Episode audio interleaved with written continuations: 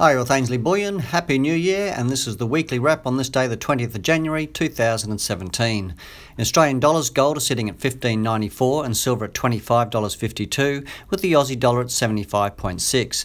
So we've started the year with gold and silver up strongly from where we left it last year, and that despite the now much stronger Aussie dollar.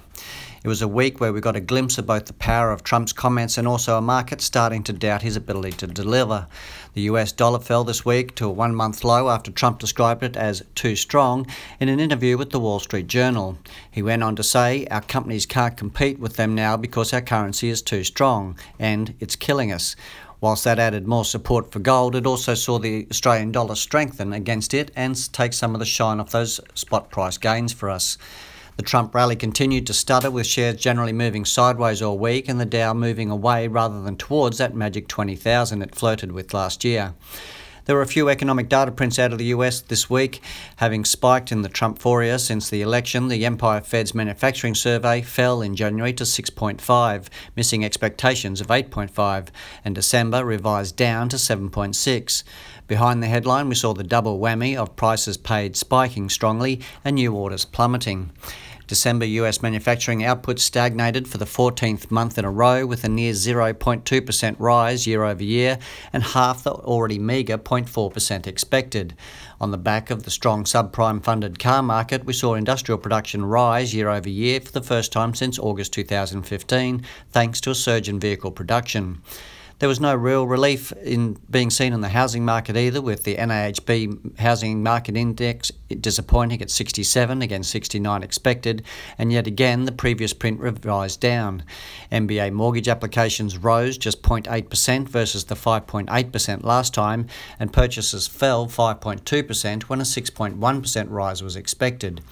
The December CPI report saw headline inflation rise for a fifth consecutive month, up 0.3% and up 2.1% from a year ago, the highest since June 2014. Of note was rent inflation, which rose a whopping 4% in December, the highest annual increase since December 2007, pushing shelter inflation up 3.6% year on year. But whilst costs are rising, we saw more evidence this week that wages aren't, when, for 80% of Americans in production and non supervisory roles, data this week showed real wages actually dropped for the first time since 2013, prompting the Bloomberg headline Costs are rising while pay isn't, is the US on the road to stagflation. We wrote about the pending stagflation in the UK this week, and it could, be, could well be a word you are going to hear a lot more of.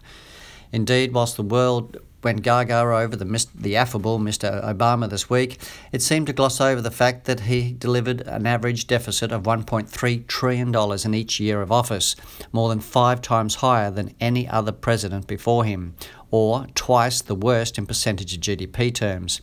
And on that wage growth issue, when he took office, real average earnings, weekly earnings were growing at around 2.5% year on year.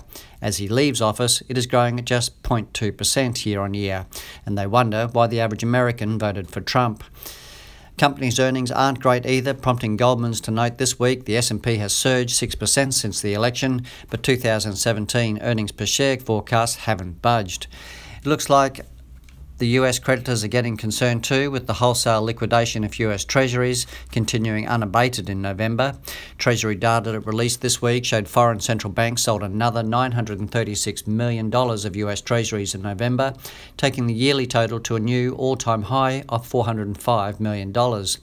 The second biggest holder, Japan, sold about $23 billion, and the biggest, China, dumped a whopping $66.4 billion in US Treasuries in its sixth consecutive month, the biggest monthly sell off since December 2011, and taking China's total Treasury holdings to the lowest level since early 2010 over to Europe, and Theresa May announced her 12 point plan for a clean and hard Brexit that promised no partial membership of the UK in the EU.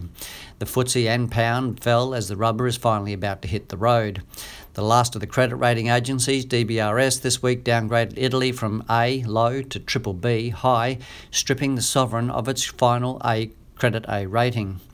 Last night, the ECB kept their easy money policy unchanged, and whilst there was no more talk of tapering, uh, QE, Draghi did warn of downside risks to their fragile economy, which immediately saw the euro plunge. In China and in the week leading to the Chinese New Year, the People's Bank of China had to inject an all time record 1.035 trillion yuan into the banking system in just one week, as liquidity literally dried up on withdrawals. Of course, this week we had all the bigwigs in Davos for the annual World Economic Forum, where the main theme was around globalization and its effects, as we learned that the eight richest individuals have more wealth than the poorest 50% of the world, or 3.6 billion people. A key panel discussion was titled Squeezed and Angry How to Fix the Middle Class Crisis. Post Trump and Brexit, the elite are getting nervous. With Trump shunning the event, it was the Chinese President Xi Jinping who played the world leader and did so very effectively as he stressed the need for open trade, just as Trump wants the opposite. The stage is set. Probably the quote of the week described the conference thus Davos is where billionaires tell millionaires about the problems of poor people. I think 2017 is going to see them realise again and again that those poor people have a voice and vote. We'll catch you next week and remember balance your wealth in an unbalanced world.